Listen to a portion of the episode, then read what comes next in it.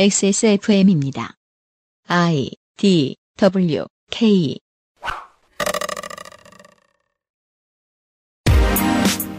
그 아실의 유승균 PD입니다.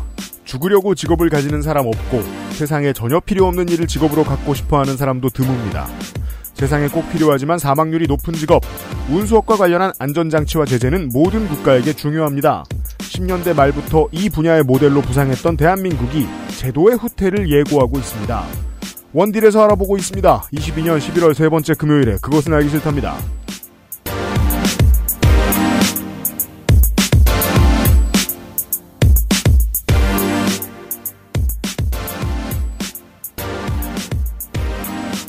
윤세민 에디터가 바깥에 있었습니다. 계속. 네, 안녕하십니까. 지금은 잠깐 들어왔어요. 네, 금요일 방송 시간입니다. 잠시 후에 전혜원 기자와 다시 함께 하겠고요. 이상한 일이죠. 대한민국이 노동 문제에 있어서 세계를 선도해 본 적은 극히 드문데 음, 한국의 안전 운임제를 따라하려고 했던 국가들이 꽤 많았다. 네. 그리고 이것은 원희룡 장관이든 윤석열 정부든에 의해서 부정될 위기에 놓여 있다는 얘기까지 전해드렸습니다. 잠시 후에 좀 더 이야기 나눠보도록 하겠습니다. 근데 원딜에서 알아본단 말은 조금 비문 같네요. 원딜로 알아보겠습니다. 그렇죠. 아니, 원딜러가 알아보겠습니다. 원딜러가 알아왔습니다. 네. 공부를 많이 하니까요. 네. 알아보다 원딜을 입었습니다. 공부 많이 하는 저널리즘. 전해원딜 시간입니다. 잠시 후에. 그 전에 의사소통 하나 음, 전해드리겠습니다. 금주의 의사소통. 유현수 씨께서요. 지난 이상평론의 후기 중에 좋은 게 하나 들어와 있어요. 저의 고향은 이천입니다. 충청도 사투리에 가까운 경기 남부 말투를 쓰는 곳입니다. 저는 친가와 외가 모두 4대 이상 이 지역에서 살아온 이천 토박이어서 이천 방언의 네이티브라고 할 수 있습니다. 이제- 이천방언. 그렇죠. 있죠. 음, 있겠죠, 있겠죠. 네. 제가 더 궁금한 건 이천 사람들도 기념일에 쌀밥 먹으러 가나. 쌀밥 먹겠죠? 네. 그런데 대학교 진학 등으로 외지 생활을 하면서부터 아빠의 말투가 이상하게 느껴졌습니다. 말하자면 아빠의 말투는 딱히 이천 방언인 것 같지도 않고 80년대 뉴스에서 시민 인터뷰를 할 때 시민들의 말투와 유사했습니다. 음, 저는 아빠가 보수적인 사람이라서 예전 말투를 고집한다고 막연히 생각하고 있었습니다. 그런데 이번 이상평론을 듣고 보니 저희 아버지 말투는 서울 한강 북쪽 사투리였습니다. 그리고 생각해보니 저희 아버지는 서울에서 초중고를 나왔던 겁니다. 막연히 아빠의 말투가 예스럽다고 생각했는데 그게 서울 사투리였다니. 그리고 주현 씨의 목소리가 나왔을 때는 아빠 말투와 똑같아서 무릎을 탁 쳤습니다. 해걸랑해요? 말투는 바로 저희 아버지의 말투이기 때문입니다. 아버지는 미아동에 살면서 서울 동쪽에 위치한 학교들을 다니셨었습니다. 이번 방송으로 개인적으로 갖고 있던 아버지 말투의 의문점을 해소해 주셔서 감사합니다. 그리고 아버지 개인의 역사와 정체성에 대해 생각해 볼 수 있는 기회를 주셔서 감사합니다. 아버지는 자기 얘기 잘 안 하시거든요. 이런 후기가 왔습니다. 좋은 일이죠. 의도한 대로 됐습니다. 서울 지방에 살던 어머니 아버지들이 정체성을 되게 쉽게 포기합니다. 네. 어떤 박스가 있는 거죠. 이 사람들을 가둬놓는. 음, 다른 지방이 고향인 어르신들은 안 그러거든요. 네. 이걸 찾아보는 건 좋은 일입니다. 그 외에도 이제 뭐 유튜브 같은 데서도 댓글로 달아주신 이야기들이 많이 있었어요. 네. 뭐, 뭐뭐 하는 거라는 말을 사촌 언니가 써가지고 이상하게 생각했는데, 네. 수원 사투리였다니. 그렇죠. 네, 같은 이야기들. 저도 훈련소에서 모모하는 거 쓰는 친구 얘기 들으면서 처음으로 수원 사투리를 배웠었거든요. 음, 네. 좋은 일이에요. 자, 칭찬은 여기까지만 하고 나쁜 얘기는 전화로 연결돼 있는 손이상에게 시키겠습니다. 나와. 예, 안녕하세요. 손이상입니다. 네. 예, 그 알실 478회 이상평론을 규정하겠습니다. 디버깅 시간입니다.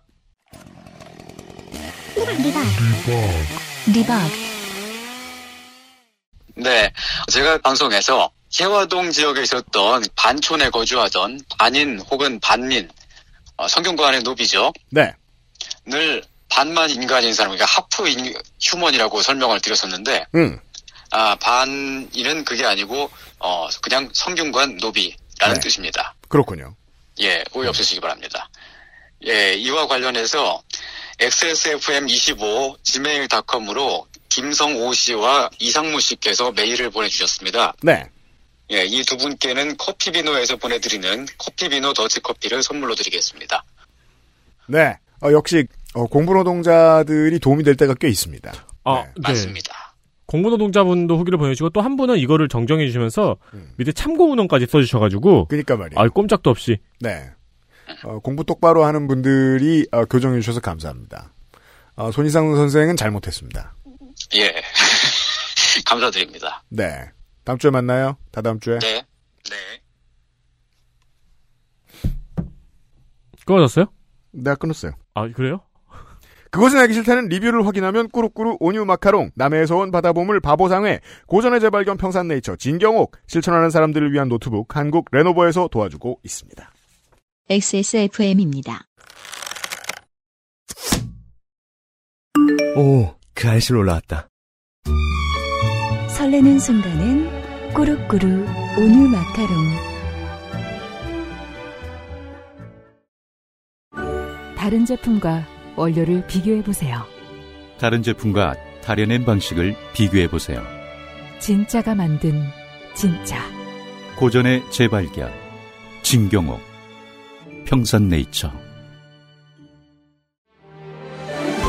1년 중 레노버 노트북이 가장 저렴할 때는 얼마 남지 않은 블랙 프라이데이.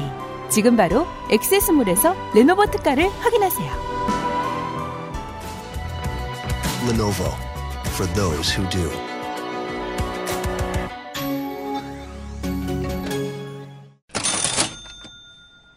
어렵게 준비하는 레노버 블랙 프라이데이. 레노버 블랙 프라이데이. 네 여기서 유면상 PD는 의무와 권력을 둘 다 갖고 있어요. 그렇죠. 음 하나라도 더 가져오려는 이제 의무감으로 권력을 휘두르죠.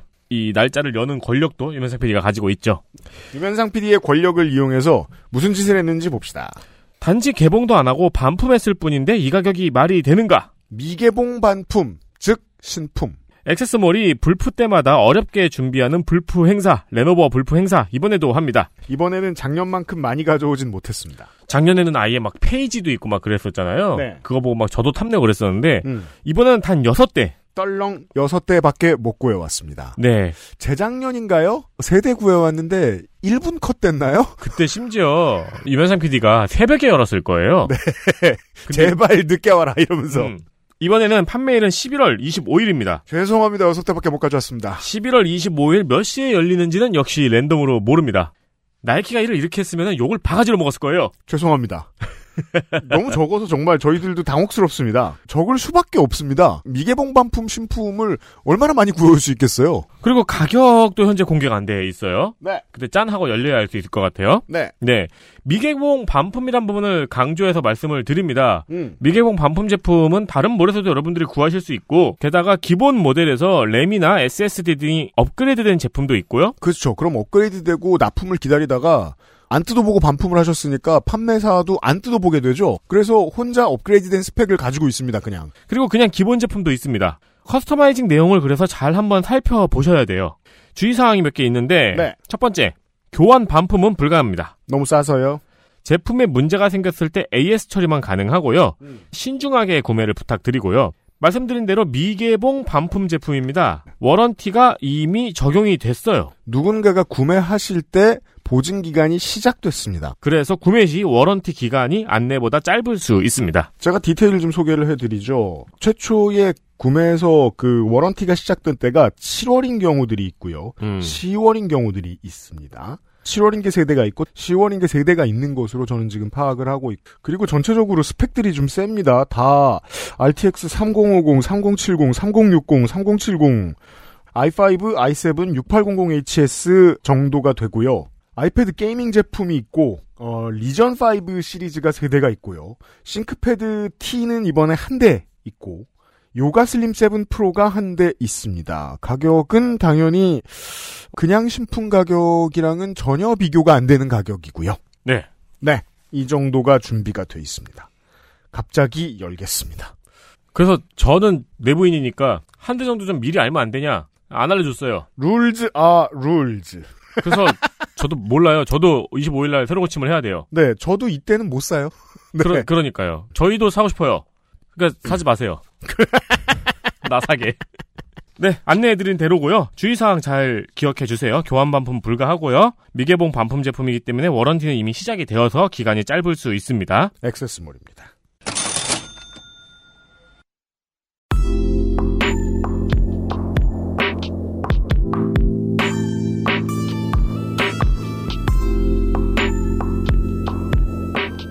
중장거리 필드 취재 전혜원 글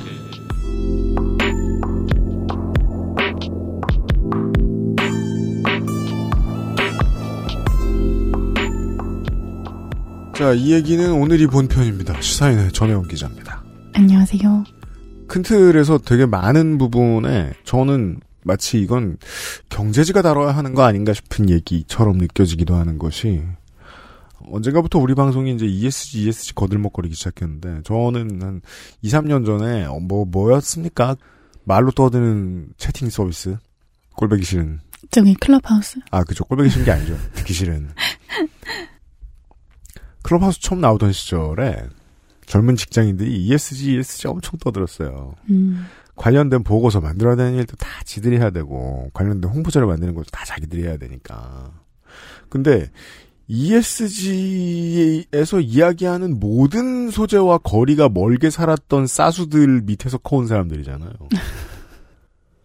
이 사람들의 한계도 너무 분명한 거예요. 그 한국 기업들의 운명이 풍전등화가 돼버렸습니다. ESG가 뭔지 이해조차 못하니까. 그죠. 거기서 공급망 사슬에서 책임을 져야 된다 이런 얘기 많이 나오는데. 이게 뭔지 이해를 해야 우리나라 기업들은 미래가 보장됩니다. 어쩌면 경제 이야기일지도 모르겠어요. 모든 측면에서. 그렇죠. 네. 오늘의 이야기는 그렇습니다. 그래서 지난번에 안전운임제가 이제 도입된 배경과 효과에 대해서 얘기를 했는데요. 네. 네, 이거에 대해서 특히 화주 단체들이 이 세계적으로도 별로 안 한다. 이제 이런 주장을 많이 하는데. 아, 그 말씀 하셨어요? 통화하면서? 예. 예. 음. 이제 그게 맞는지 말씀을 드려보겠습니다. 체크합시다. 네. 세계적인 흐름은 또 국제기구를 봐야 되는 거잖아요. 그럼요. 예. 국제사회에서 노동조합하고 회사하고 정부가 모여 있는 기구가 있어요. ILO입니다. 네, 국제노동기구입니다. 거기서 2009년에 지침을 하나 만들었는데요. 2009년입니까? 19년입니까? 죄송합니다. 19년입니다. 아닙니다. 네, 운수 부문 내 양질의 일자리와 도로 안전 증진을 위한 ILO 지침이라는 걸 만들었습니다. 운수 부문 내 양질의 일자리와 도로 안전 증진을 위한 ILO 지침. 네, 제목에 추구하는 가치가 다 써 있네요. 좋은. 일자리와 안전. 그렇습니다. 네. 네. 그래서 핵심은 이 책임의 사슬 원칙이라는 게 여기서 나오는데요. 책임의 사슬 원칙. 네. 그러니까 화주, 운수사, 차주 이런 다단계 하청 구조를 이루는 모든 당사자들이 이 계약 관계에서 안전이 지켜지도록 자기들의 책임을 다해야 된다. 음. 이런 원칙입니다. 음. 이걸 왜 그렇게 해야 되냐면 그렇게 함으로써 이 공급 사슬과 관련된 사람들, 뭐 차주를 포함해서 이런 사람들과 나아가서는 일반 대중한테 음. 어떤 상해를 끼쳐서는 안 된다는 거죠. 그 사람들이 다치게 해서는 안 될 책임이 모두에게 있다. 이런 얘기를 천명한 원칙입니다. 올 초겨울에 우리나라 시사란의 화두인 안전의 책임 에 네. 대한 얘기입니다. 예, 그것을 누가 어떻게 질 것인가에 대한 얘기인데요. 어, 어쨌든 핵심은 이들이 이제 사회적 대화를 통해서 책임을 지라는 겁니다. 그리고 몇 가지 조건이 있습니다. 조건이 뭐냐면 운전자들이 운송에 필요한 모든 고정비와 변동비를 회수할 수 있어야 된다는 겁니다. 사실 되게 당연한 얘기죠. 내가 무슨 영업에 종사한다는 거는 음.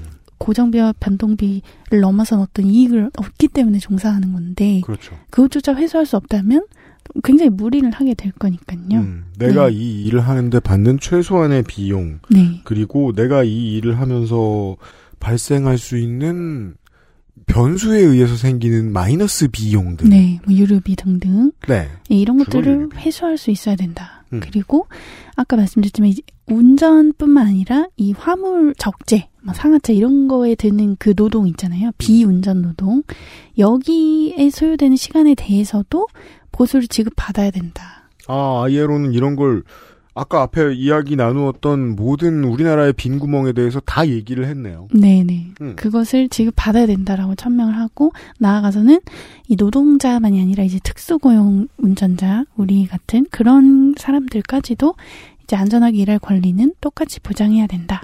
이렇게 천명을 했습니다. 네.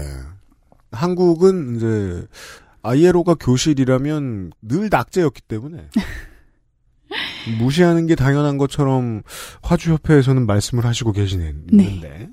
네, 좀 아이에로가 이런 지점을 만든 아이에로가 보기에 우리는 상당히 앞서 있는 거죠. 안전인지를 어쨌든 하고 있으니까요. 어, 그 점은 잠시 후에 또 설명해 주시겠습니다. 그렇습니다. 네. 네. 그, 그 화주들은 이렇게 생각하고 있는 나라지만 하여튼 대한민국은 안전운임제라는 게 현재 운영이 되고 있는 나라다. 그렇죠. 네. 일몰 위기지만. 그렇죠. 네. 그래서 그 이 지침을 만드는데 참여한 분을 제가 만났는데 그 세계 운수 노동자들의 노조가 있어요. 국제 운수 노련이라고. 국제 운수 노련. 네, 거기에 이멀산 부의장이 아, 그분이 한국 분이에요? 네, 근데 이제 외국 음. 어도 당연히 잘 하시고 이제 그 예, 제 국적은 제가 잘? 모르겠습니다. 아, 예. 근데 이제 이제 한국에서 활동하시는 예, 분인데. 예, 예. 음. 근데 그분이 이제 이런 지침을 만들 때 한국 사례가 굉장히 주요하게 다뤄졌다는 거예요. 아, 그렇습니까? 네, 나쁜 사례론지 좋은 사례론지 들어봐야 되겠어요? 좋은 사례죠. 왜냐면 음. 이게 2019년에 만들어졌는데 한국이 2018년에 이걸 법제화를 했잖아요. 안전운임제를. 20년부터 네 아. 시행됐지만 음. 그 당시에 그걸 한 나라가 그렇게 많지는 않았었거든요. 아, 네. 맨날 참.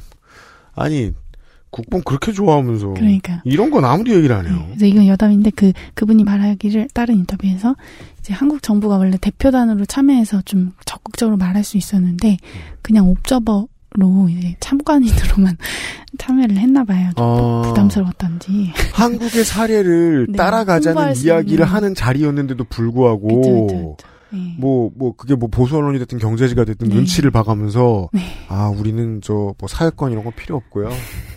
가서 차만 마시고 올게요. 음. 이런 식으로 뒤로 빠졌다. 네, 멕시코 정부는 되게 열심히 참여했는데 우리는 아.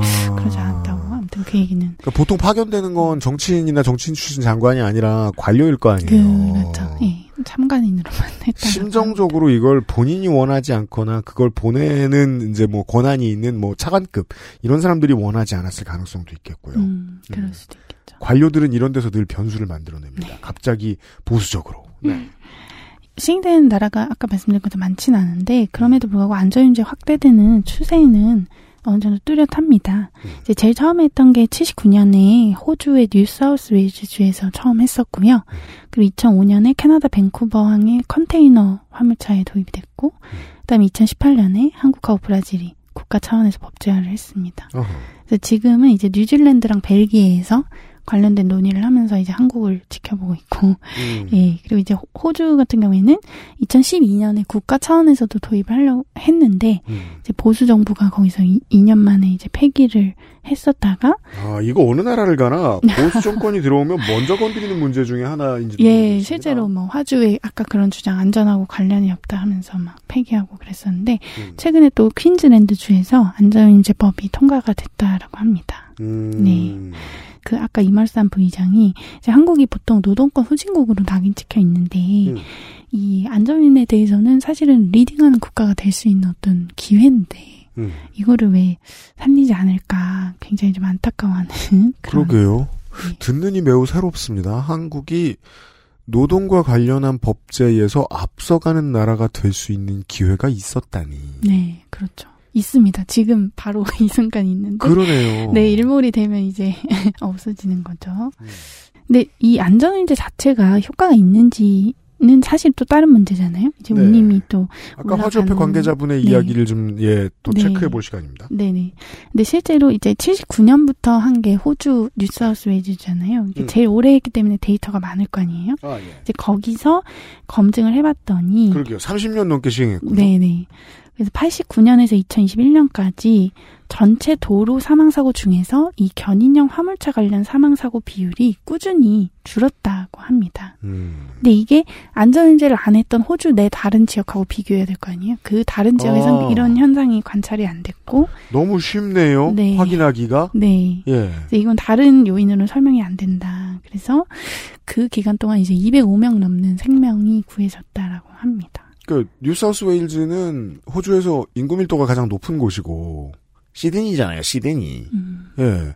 그 차량 통행량도 가장 많고 물류도 가장 활발한 곳일 텐데 다른 주들보다 훨씬 사망률이 줄어들었다. 음.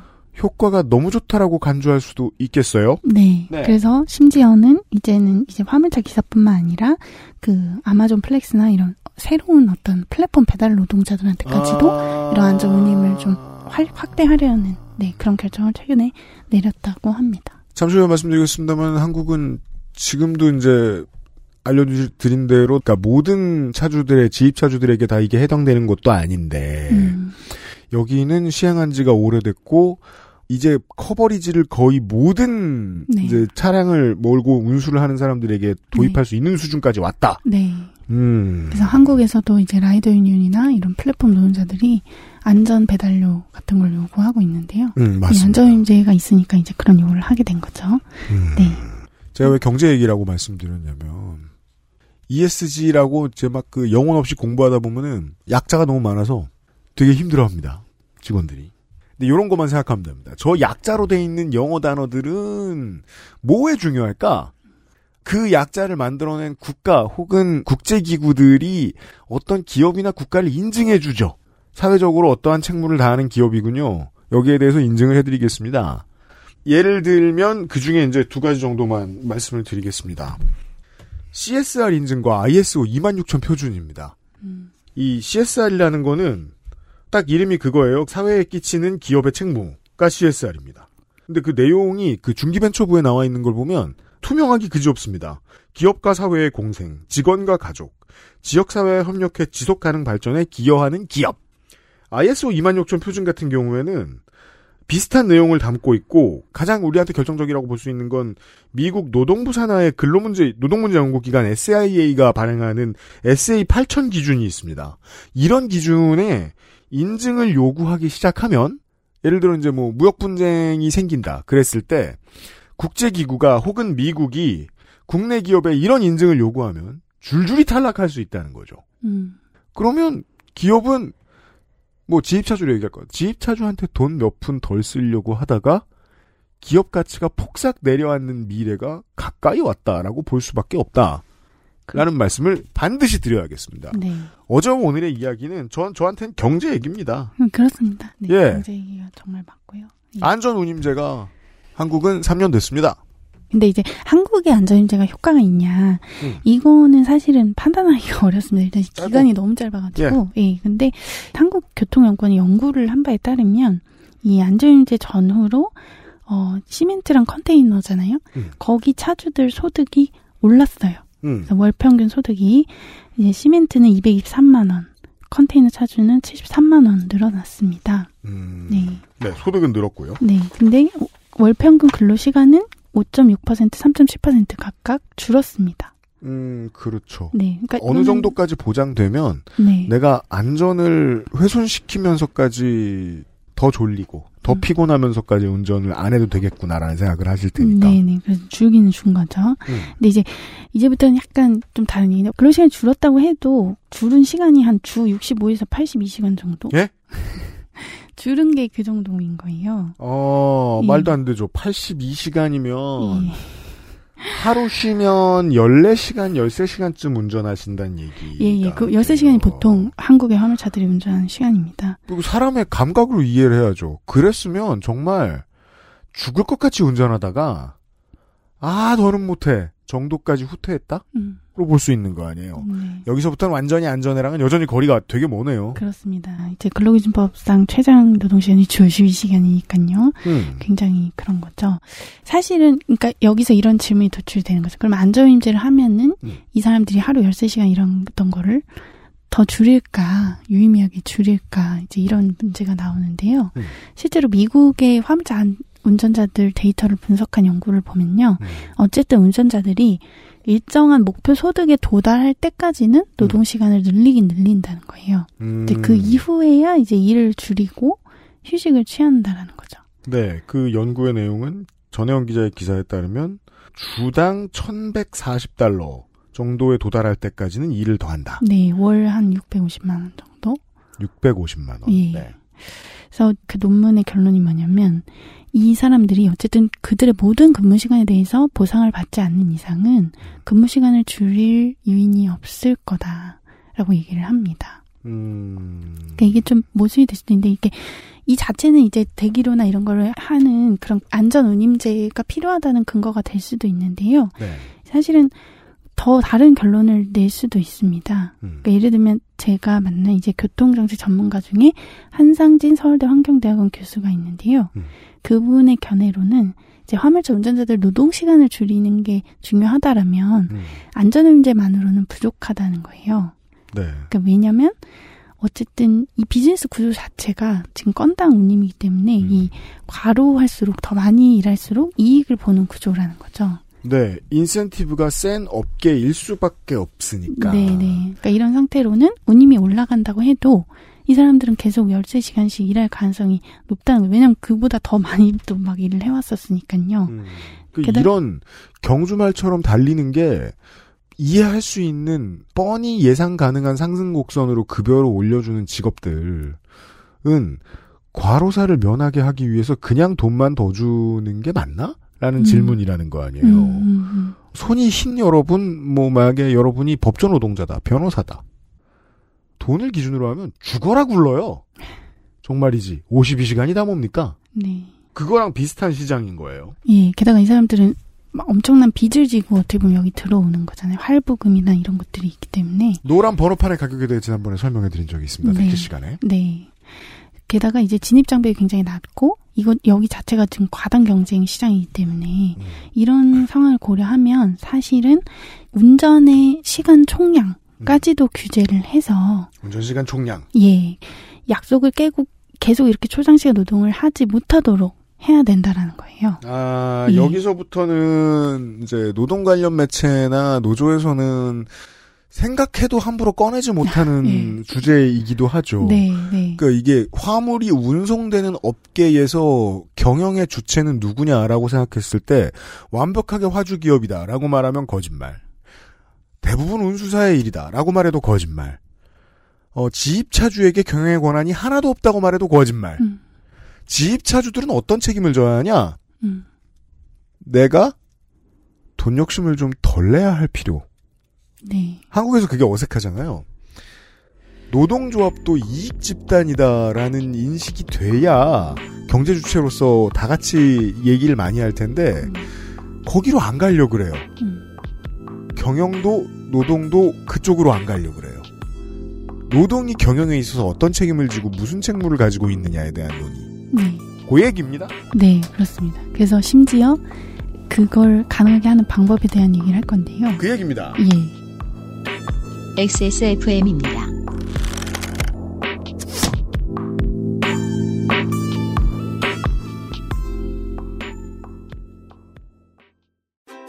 혼술 세트로 부담 없이 간편하게 맥주만 있으면 뭐해? 술안주는 바보상회. 세계에서 유일하게 카본 소재로 제작한 프리미엄 노트북 레노버 싱크패드 X1 카본, X1 요가. 내 비즈니스, 내 삶의 프리미엄을 더해보세요. Lenovo for those who do.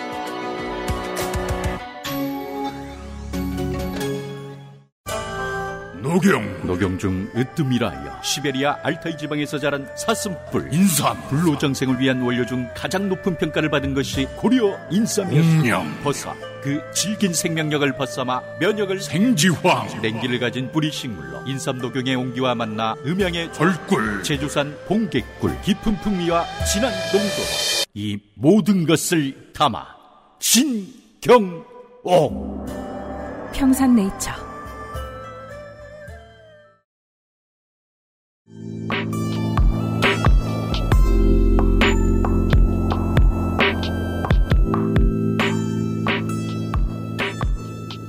그러니까 사실 그 택시도 그렇고 이렇게 몇 시간 일하는지 체크할 수 없으면 사실은 아무리 장시간 노동해도 우리가 알 수가 없잖아요. 그렇죠. 근데 이걸 체크할 수 있는 방법이 있습니다, 지금. 음. 이제 DTG라는 게 있습니다. DTG. 예. 뭐 택시도 뭐 옛날부터 이런 뭐 이만큼 DTG만큼 많은 기능은 아닙니다만 옛날부터 기사님이 건드릴 수. 없는 얼마나 뛰고 있- 있는지 있었죠. 말이 따라락 따라락 네. 가는 그게 기계가 있죠. 네. 실제로 주행 거리를 체크하죠. 네.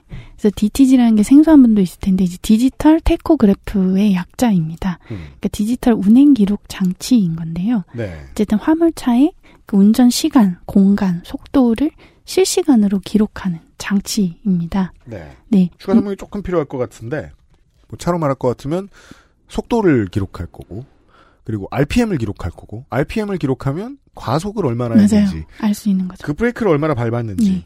그리고 위치와 방위 각도 요즘은 이제 그 GPS로. 할 수 있으니까. 네. 그러면 주행 거리만 알 수 있는 게 아니라 교통사고를 냈는가와 교통사고 위험이 얼마나 있는지까지 파악을 할 수 있게 되죠. 그렇죠. 그야말로 네. 얼마나 달렸는지 까지가 다 기록이 되는 겁니다. 음. 근데 이걸 2013년부터 이미 전국에 화물차가 달고 있었어요. 그래요? 예. 음, 근데 이거를 주기적으로 내야 될 의무는 없고 음. 이제 국토교통부나 지방정부가 요청을 해야지 되는 거예요. 음, 세무조사 같은 건가요?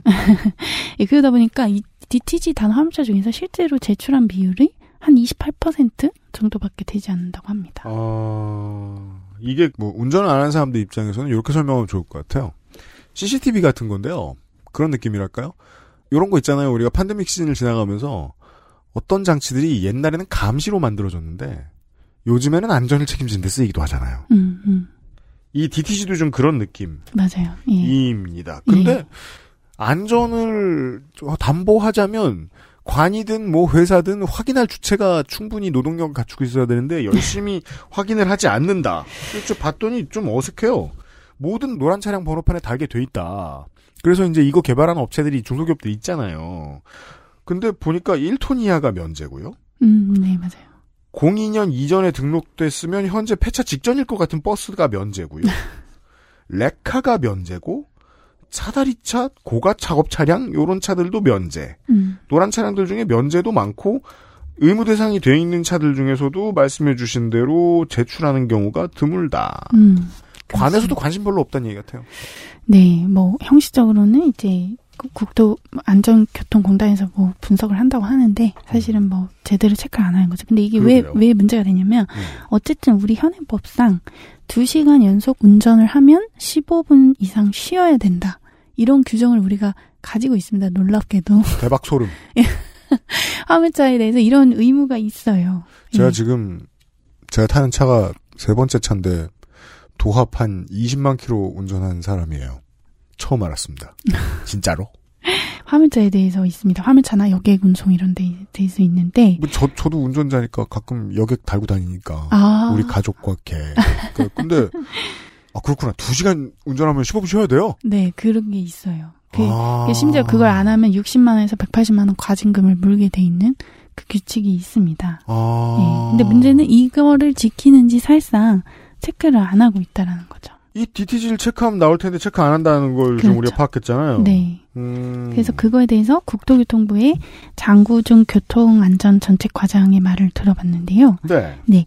DTG를 통해 휴게 시간 규정을 안 지킨 걸 설령 확인을 하더라도 음. 그걸 가지고 운전자한테 뭐 과징금을 물린다든지 이런 처분을 할 수는 없다는 거예요. 왜냐면 왜냐? 법에 DTG 분석 결과를 이용해서 운전자한테 어떤 불리한 제재나 처벌을 할 수는 없다. 이렇게 명시가 돼 있다는 겁니다. 아, 이 법 정신은 충분히 동의하는데, 음. 예. 그렇습니다. 어쨌든 이게 DTG를 설령 확인을 하더라도 이 규율이 안 된다라는 거죠. 음. 그리고 아까 이제 DTG 만든 업체들 중에 중소기업이 있는 것도 얘기하셨는데 네. 사실은 그 중소기업 중에 폐업한 곳들도 많아서 그래요. 지금 고장난 DTG를 달고 있는 경우도 상당히 아, AS가 네. 난항이다. 네, 뭐 무료로 해준다고는 하는데 이게 음. 뭐 사실은 어떻게 꺼내는지도 모르는 기사분들도 많이 있고요. 그렇죠. 네, 이걸 뭐 USB로 이렇게 해서 제출을 해야 된다는데 음. 사실 그런 걸 또 고령의 운전자들이 알기가 그렇죠. 어렵잖아요. 겁나 녹슨 제도군요. 네, 그렇습니다. 음. 네. 이쯤 되면은 왜 애초에 DTG를 달았는가 이런 의문이 들기도 하는데 그러게요. 국제 표준에 맞춰 흉내만 내놓은 것처럼 느껴지기도 그러니까요. 합니다. 근데 사실 이게 업계에서 되게, 되게 민감한 이슈입니다. 그렇습니까? 네. 이게 이- 의무화가 된 게 2013년이었는데 당시에 화물연대가 이 DTG 의무화에 반대를 했었어요. 아, 사실 네. 지금 반대하면 화물연대도로 뭐라고 할 근거가 있는데 10년 전만 해도 이거 반대했으면 뭐라 못했을 것 같아요. 그, 저도. 그 렇죠. 예. 예. 그러니까 기사들 입장에서 어쨌든 장치를 달아서 나를 기술로 감시를 한다고 일거수일투족 그렇게 이런. 예, 우려가 들었던 거죠. 그리고 뭐 운수사나 화주가 더 통제할 수도 있잖아요. 너. 왜 거기서 쉬고 있어 이러면서 게다가 이익 네. 집단의 입장에서의 화물연대에 대해서도 이걸 반대하는 게 여전히 스토리에 맞는 게 아니 지금도 충분한 보상을 못 받고 있는데 그쵸, 그쵸. 이걸 가지고 제약을 넣겠다? 네네 이건 그러면- 그냥 예, 기업이랑 관련된 한 패로밖에 보일 수 없죠. 네, 네. 그리고 소득이 더 줄어들 수도 있는 거고. 그러네요. 예. 또 이 화물차 사고의 책임을 너무 개인한테 돌리는 거 아니냐. 그렇죠. 러니까 구조적인 게 문제인 건데 음. 이제 이런 차원에서 반대를 했던 겁니다. 네. 그- 그냥 마냥 뭐라고는 못 하겠어요. 근거들이 충분하니까 거기다 대고, 음. 어, 운수업계 전체가 개개인이 안전을 지키는 데에는 지입차주들의 역할도 중요합니다라는 걸 설명하기에는 나머지 시스템이 너무 겸연쩍으니까 대한민국이 큰 소리 내기 어렵다. 네. 음, 아, 이해했습니다. 네. 예. 그래서 그 입장이 충분히 이해가 되는데도 그러나 우리가 외국의 사례를 안 볼 수 없잖아요. 좋습니다. 예, 외국은 화물차 운전 시간을 규제합니다. 그리고 이걸 가능하게 하는 게 바로 DTG 같은 장치입니다. 음. 유럽 연합을 보면요. 어쨌든 도로 운송 그 운전자들에 대해서 그 561 슬래시 2006이라는 어떤 규정이 있어요. 2006년에 규정을 만들었는데 이 규정에 따라서 화물차 기사들이 하루 9시간 넘게 운전할 수 없고 주 56시간 넘게 운전할 수가 없습니다.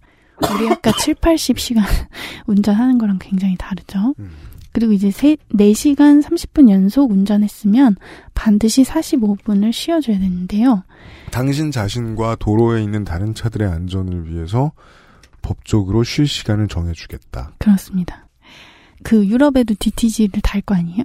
그 유럽의 DTG들은 4시간 반이 지나면 막 알람이 울린대요. 아. 예, 쉬, 쉬게 할 수밖에 없는 거예요. 예. 그래서 그 규정에 이렇게 써 있습니다. 이제 이런 규정의 준수 여부는 지속적인 모니터링과 통제 대상이 되며 음. 이는 도로변과 사업장에서 운행 기록계를 점검함으로써 수행이 된다. 그러니까 얘네는 점검을 하는 거예요. 점검을 하고 만약에 이 4시간 30분 이런 걸 안 지켰으면 엄청난 페널티를 그야말로 운전을 다시 못할 수 있는 페널티를 받는 거죠. 유럽 대부분 국가에 그런 정서가 있어서 어, 팬데믹 때 대처가 잘 안 됐다고 합니다. CCTV를 활용하지 못하게 해라. 음, 개인 프라이버시의 문제 때문에 CCTV 쓰는 걸 극렬히 그 이제 법적 조치로 수사로 뭐 방역으로 쓰는 걸 별로 안 좋아하죠. 대부분의 EU 국가들이. 그럼에도 불구하고 CCTV와 비슷한 역할을 하는 DTG를 법에 이제 그 이 차를 모는 사람들을 제재하는 데 쓰는 데에는 별로 네. 거부감이 없다. 이 법정신을 생각해 보면 저는 충분히 납득할 수 있는 게 공공의 도로 위에서 시장에 쓰일 물자를 몰고 가는 사람, 주변에 도로의 안전을 위협받을 수 있는 다른 차량도 있고, 본인도 국민으로서 안전을 위협받을 수 있고, 어떤 팩터 때문에, 내 피로 때문에. 음. 그랬으면 그건 공공의 영역이 감시해도 되는 분야가 아닌가라는 해석이 정치인들 사이에 있었을 거 아닙니까? 이유 정치인들 사이에. 그렇죠. 이건 이해해 줄 수 있다는 겁니다. 그렇죠. 물론 어, 화물연대를 위해 이 전제를 깔 필요가 있습니다. 안전운임제를 제대로 도입하고. 음, 음. 예, 예, 예. 맞아요. 예. 그래서 뭐 저는 유럽에 전세버스 여행을 안 해봤는데 그런 네. 거 해보신 분들은 한뭐 두 시간만 이렇게 돼도 기사가 갑자기 선대요. 자기 쉬어야 된다고. 법 지켜야 되니까. 네네. 그, 네. 런 경험들이 많이 있다고 하는데 그렇고요. 미국 도 미국은 왠지 안 그럴 것 같은데도 불구하고 그죠? 웬만하면 시- 미국은 안 그럴 것 같고, 우리가 미국보단 나을 것 같은데. 네. 여기도 HOS라고 Hours of Service라고 해서 운전시간 규제가 있습니다. 그래서 이야. 화물차 운전자들이 주당 60시간 넘게 운전할 수가 없고요. 음, 한- EU보다 몇 시간 네. 많지만 아무튼 네. 제한이 있고, 한국은 그걸 훨씬 넘어서고 있고요. 예. 그래서 하루 14시간 넘게 근무할 수 없고 그 중에서도 운전 그러니까 근무랑 운전이 다르잖아요. 음. 그 중에서도 11시간 넘게 운전할 수 없습니다. 아, 네. 휴식 시간 포함 14시간이 됩니다. 네, 뭐 휴식이든 뭐 적재든 뭐든 간에 네. 네. 그리고 출근하기 전에 10시간 무조건 쉬었어야 되고요. 이것도 법이네요. 네. 그리고 8시간 운전했으면 30분을 쉬어야 됩니다. 음. 그래서 얘네는 ELD라고 해서 electric logging device. 네, DTG랑 비슷한 그러네요. 이 장치를 통해서 주행 시간을 자동으로 기억합니다. 어, 그러게요. 한국도 이제 그런 거 보고 따라 했으니까, 휴게소마다 이제, 운전자용 쉼터와 이제 샤워와 휴식 공간이 보장돼 있잖아요. 음. 미국 웬만하면 그런 거 공짜로 안 해주잖아요. 근데도 차주들한테는 그런 게 되는 것 같더라고요. 음. 예. 법이 이걸 공공과 시장의 영역 사이에 있는 무언가로 다 간주하나 보네요. 네, 그렇습니다. XSFM입니다. 첨가물을 더해 맛을 만들어내면 유통기한이 늘어나요. 재료를 아끼고 레시피를 바꾸면 이익이 늘어나요. 그런데 말이죠. 꾸르꾸르는 다르고 싶어요. 좋은 재료와 정성의 맛을 믿거든요. 진짜 디저트의 맛. 달콤한 순간은 꾸르꾸르.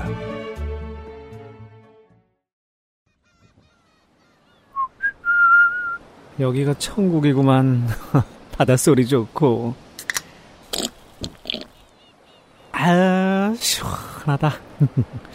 어디? 음, 맛 좋다.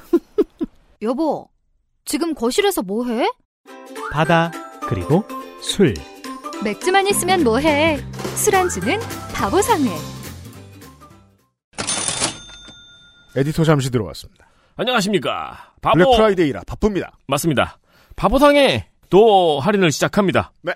오징어 관련 신제품이 대거 입고가 됐어요. 맥반석, 네. 치즈, 음, 오징어 육포, 음. 귀채 오징어 등이 업로드가 되었습니다. 신상 체험만 필요하신 분은 새로운 제품들만 모아놓은 왜 이름이 이렇죠? 타노스 B 세트를 구매하시면 됩니다. 뭐 사장님의 상상력의 한계죠. 음.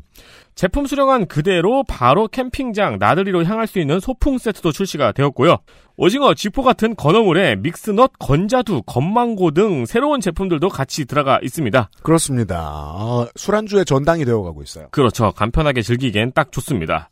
그동안 별다른 행사가 없었던 바보상에도 단기 불프 행사를 진행합니다. 세트, 단품 모두 5% 할인, 24일부터 27일까지 단 3일간 진행합니다. 다음 주 블랙 프라이데이 기간 때 꼭 액세스몰을 들러주십시오. 그렇습니다. 그, 제가 치즈하고 오징어 육포를 먹어봤거든요. 오징어 육포는 오징어로 만들어 놓은 그 육고기 육포 같이 생긴 물건입니다. 아, 그래요? 짧게 오육포라고 써 있어요. 소고기 육포처럼 생겼습니다. 오징어인 줄 모르고 먹으면 그냥 육포입니다. 음. 왜 굳이 이런 짓을 했는지 모르겠습니다만 맛있었습니다. 정말 진심으로 아직도 그렇게 생각합니다. 왜 굳이 이렇게 한 건지 모르겠습니다. 아, 귀체가 머리 부분이래요. 아 그래요? 네네. 머리 좋죠. 그 부분을 귀체라고 한다고 하네요. 네. 그래서 부드럽구나. 치즈 오징어도 편의점 거보다 조금 더 고급스럽습니다. 음. 고급 술안주 액세스몰에 있고요. 있습니다.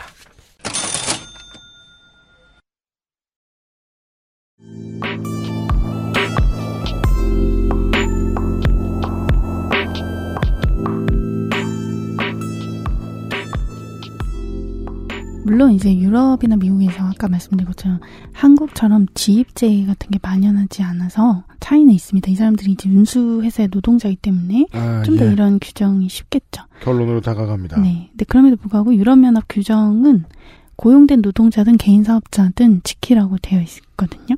음, 그런 걸 봐서는 그러니까 우리가 자영업자도 뭐 어떤 이 그러니까 업 규제를 지켜야 되잖아요. 그런 네. 거랑 비슷한 그런 느낌으로 받아들이는 것 같고요. 음, 네. 그리고 아까 이제 안전임제 하는 호주 같은 경우에도 전국 차원에서 그런 화물차 운전자의 최장 노동 시간, 최소 휴식 시간 이런 거를 규정을 하고 있습니다. 이게 바보 같다고 왜 대한민국 사회에서 못하나 모르겠어요. 똑같은 일을 하는데 특고면 어떻고 직원이면 어떠냐. 라는 예외 조항 하나쯤 집어넣는 거. 음. 어떠한 고용 형태라도 이런 운전을 한다면 음. 몇 시간이라 이거 왜 못하냐. 네. 그 합의가 참 되는 사회였다는 거죠. 그쪽은 한국은 지금 하루나 주 단위 운전 시간 총량을 규제하고 있지 않습니다. 아 그래요. 네. 이제 이제는 그 화물연대의 당시의 입장을 2013년의 입장을 이해할 수 있습니다. 이게 선조치가 되고 나서야 예. 운전자들의 책임을 물어도 당당하게 국가가 물을 수 있지 않나 싶기도 합니다. 그렇습니다. 예. 네. 화물연대 입장은 이제 어, 소득 감소가 우려되기 때문에 음. 시간 총량 규제가 적어도 이제 소득 줄어드는 방식으로는 안 돼야 된다라고 얘기를 하고 있는데요. 음. 네. 사실 적정 운임이 보장된 상태에서 자율적으로 노동 시간을 줄이는 게 불가능한 일은 아닙니다. 음. 관련해서 이제 최근에 주목할 만한 사례가 있었는데 네. 그 화물연대 전남 지역본부 배군지회라는 곳에서 음. 이제 거기는 이제 안전임제 적용돼서 컨테이너 차주들 운임이 많이 올랐는데 어 그래요. 예, 그 차주들이 이제 운수사랑 협약을 맺어가지고 아 그럼 그 지회가 운수사들하고 계약을 맺는다. 네네 협약을 단체 협약 협약이죠. 법적 네, 단체 협약은 아니지만 협약을 맺어서 그러니까 조금 더- 우리가 덜 일하겠다고 한 거예요. 사실은 건당 운임을 받기 때문에 운임이 올랐으니까 더 일하면 더 많이 받을 수 있는데도 불구하고 우리가 좀 덜 일할 테니까 오히려 지역에 더 많은 사람들이 이 화물차 일을 하게 하자 뭐 이런 이제 긍정적인 뭔가 이런 협약을 또 맺었다고 합니다. 스스로. 간혹 일부 지회 노조들에서 이렇게 이제 연대를 하고 그 구성원들이 그래 그럼 우리는 예전보다 조금 더 저녁이 있는 삶을 살기로 하자 음. 이런 내용의 단협을 맺는 경우들이 많이 있고 음. 강조가 되면 좋겠습니다. 이렇게 된 데가 있군요. 그렇습니다. 네. 그래서 우리가 화주랑 대형 운수사들이 이게 사적 이익을 위해서 결국 부담을 그동안 떠넘겨 왔잖아요. 음. 그게 결국은 도로 위의 시민들 위협으로 돌아옵니다. 그럴 수밖에 그러니까 이거는 없습니다. 네, 일종의 시장 실패라고도 할 수 있는데 그게 이제 뭐 여기 대본에 나와 있는데 설명 안 해주신 한 6년 전에 있었던 여기 평창이었죠? 아 봉평터널 네, 예, 강원도 예, 맞습니다. 아, 평창의 큰 추돌 사고가 사고, 있었죠. 예, 네. 22중 추돌 사고였습니까? 뭐 결국은 운전자의 피로를 생각하지 않을 수 없는 사고였거든요. 네. 예, 전세버스 기사의 졸음운전이 원인이었었죠. 네. 안전운임제가 바로 이런 시장 실패를 교정하기 위한 합의의 장을 만든 거라고 할 수 있고요. 그리고 이제 안전운임제만으로는 부족하고 운전 시간에 대한 직접적인 규제라는 것이 지금 필요하다. 그리고 그걸 위한 기술적인 것도 이론적으로 가능하다라는 얘기까지를 했는데요. 네, 화물차 운전자들이 지금 특수고용 노동자잖아요. 그렇습니다. 그래서 지금 일부 품목 외에는 이제 산재 고용보험 가입이 안 되고 있습니다. 야, 그 일부 품목이라고 정리되어 있는 걸 보고 있는데 컨테이너, 시멘트, 철강제, 위험물질, 자동차, 곡물. 네. 그러면 우리가 평상시에 가장 많이 보는 뭐 택배 기사님, 뭐 1톤 안 되는 경우들도 많은데. 네. 그 그거는 DTG도 못 걸고 산재보험도 못 가입하고 음, 택배 중에 일부는 뭐 되는 것도 있는데 어쨌든 네 음. 그렇게 많은 사람들이 이제 아직은 이제 산재 고용보험도 되지 않고 아까 말씀드린 것처럼 뭐 최저임금이나 이런 것도 안 받고 있죠. 음. 그리고 지금 굉장히 빚을 많이 져야 되고 음. 거기다가 이제 이분들이 쉬려고 해도 휴게소에 주차 공간이 많이 없대요. 꽤 적어요. 네. 게다가 이제 어떤 휴게소들은 태양광 패널이 설치돼 있는데 음. 그게 너무 낮아가지고 이제 못 들어가는 경우도 있고. 맞아요. 네. 그래서 이제 저 고속버스 되는 곳에 되거나 음, 맞아요. 네, 위험하죠. 음. 이렇게 보호도 못 받고 인프라도 제대로 없는데 시간만 규제한다면 반발이 있겠죠. 음. 그래서 결국은 그런 거에는 비용이 듭니다, 사실은. 그 비용을 이제 누가 부담하는가의 문제를 얘기하지 않으면 이제 음. 이 사람들이 안전해지기도 어렵고 우리가 안전해지기도 어렵다. 매우 그렇습니다. 네. 그 얘기를 할 수밖에 없죠. 그래서 제가 그 운수사들 단체도 만났는데 음. 그 전국 화물 자동차 운송 사업 연합회 최진아 상무라는 분이 화물 자동차 운송 사업 연합회. 네. 네. 음. 화물차 운전자들 노동시간 규제하는 게 최고의 안전 대책이라는 거 동의한다. 근데 이제 우리 우리 물류비가 엄청 올라갈 거다. 음. 그거 감당할 수 있겠냐 이렇게 물어보더라고요. 음. 근데 사실 우리라는 게 이제 화주 기업만은 아닐 거예요. 음. 어쨌든 저렴한 물류 운송비 혜택은 모두가 받고 있는 거거든요. 그럼요. 네, 그로 인한 위험도 모두 또 받고 있지만요. 음. 예, 사실 뭐 여기서 구체적으로 얘기 안 했지만 사실 택배 하는 분들도 여기 상당수 포함되어 있습니다. 어, 그렇죠. 네, 그래서 이 비용을 누가 물을 것인가? 결국은 이 사람들은 이제 공장에서 일하는 게 아니라 도로라는 작업장을 시민들하고 공유하고 있는 거거든요. 어, 그럼요. 네, 그래서 우리가 질 비용에 대해서도 좀 고민을 해봐야 되지 않을까.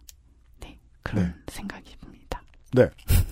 비용을 다 같이 충분한 적정선을 지지 않으면 어, 오늘 고속도로에 나선 누군가가 크게 다치거나 사망할 확률이 늘어나는 방식으로 우리에게 청구서가 날아올 거겠죠. 날아옵니다. 네, 실제 교통사고 한 50%가 화물차 뭐 관련 사고라는 통계도 있었던 것 같아요.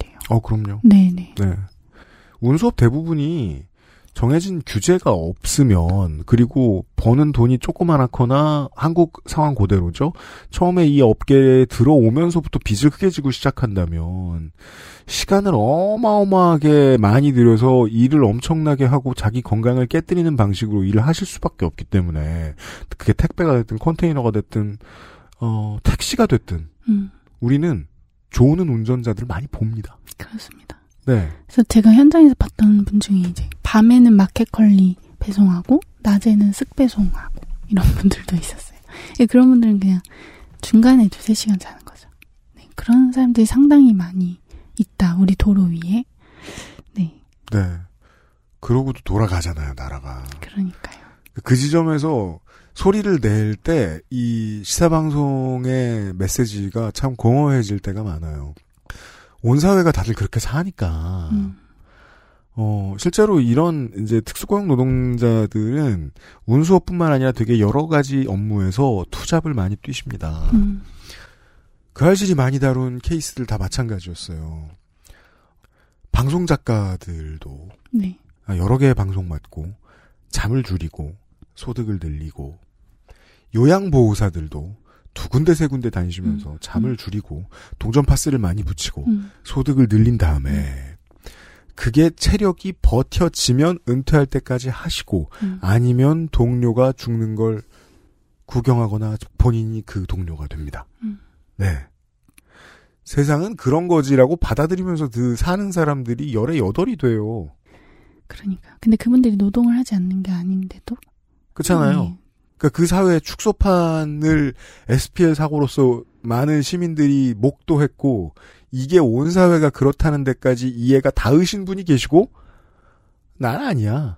내 주변엔 없어. 음. 라고 생각하시는 분들이 계시고. 음. 예. 하지만 모든 노동 현장이 다 그렇다. 라는 걸 지금 우리가 이걸로 보고 있는 건 아닌가라는 생각이 듭니다. 네. 그리고 주변에 없더라도 어딘가에서 만난다. 네. 만난다는 거죠.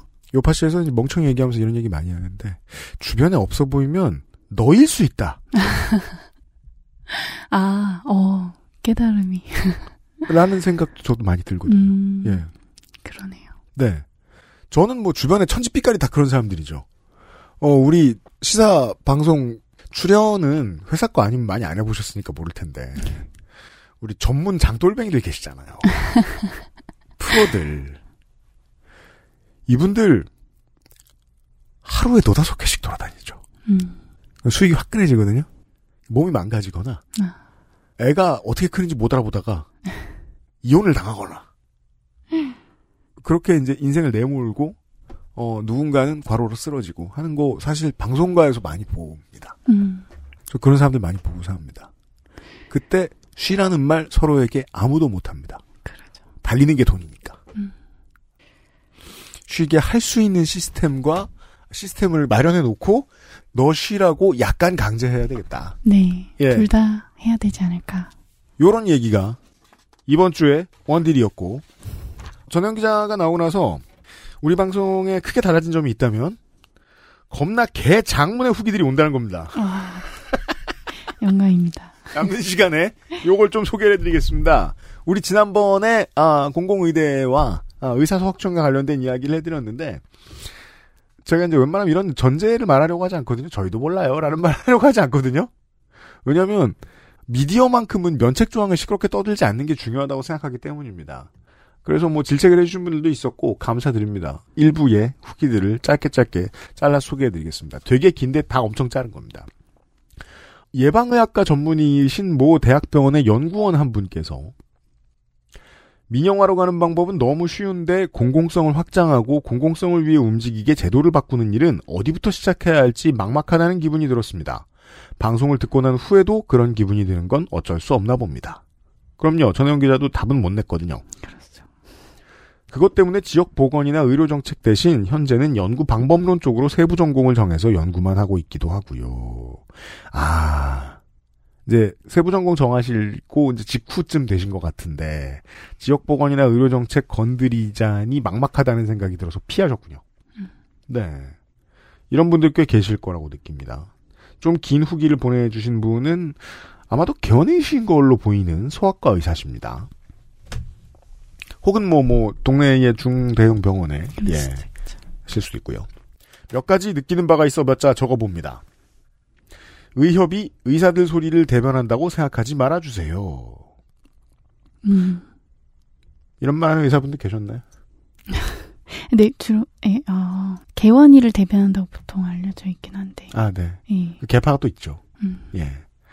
의사들도 의협회장 싫어해요. 그리고 의협에서 그때 바보 같은 포스터 낸 거 보고 다들 기겁했습니다. 아, 그 학벌 운운하는 그 포스터 음. 말씀하시는. 지지도가 얼마인지 정말 조사해보고 싶지만 워낙 콩가루 같은 단체라 알아낼 방도가 없네요. 의사들도 그냥 여러분의 의- 이웃과 똑같은 사람들이라 똑같습니다. 눈앞에 놓인 이익에 흔들리고 내 몸 편한 게 좋고 그렇습니다. 나 하나 잘한다고 세상이 바뀔 게 아닌 이상해야 한 몸 바쳐 지역사회를 구하려고 하는 의사들 많지 않을 거예요. 하지만 분명한 건 신경외과, 흉부외과, 소아과 등 기피과를 지원한 선생님들이 시작할 땐 아주 순수하고 열정적인 마음으로 시작하셨던 분들이고 그분들도 우리의 마음 여린 이웃이라는 걸 기억해 주셨으면 좋겠어요. 내과 박원장 웹툰에 나온 한 장면처럼 우리 모두 마음 한켠에 바이탈의 꿈을 간직하고 있거든요. 그리고 노인 수가 증가하듯 의사도 노인이 많아져서 다들 현직에서 잘 은퇴 안 하시네요. 저도 동네에서 그런 생각합니다. 자주 가는 내과나 뭐 정형외과 선생님 은퇴하시면 누구랑 다시 이걸 시작하나? 음. 40대가 되면 간절해지거든요. 주치의가. 음. 정년 퇴임하신 이후에도 일선에서 열심히 일하고 계신 선배님들이 진짜 많습니다. 그래서 그런지 전반적으로 의사 수가 급격히 줄지 않는 것 같아요. 좋은 거겠죠?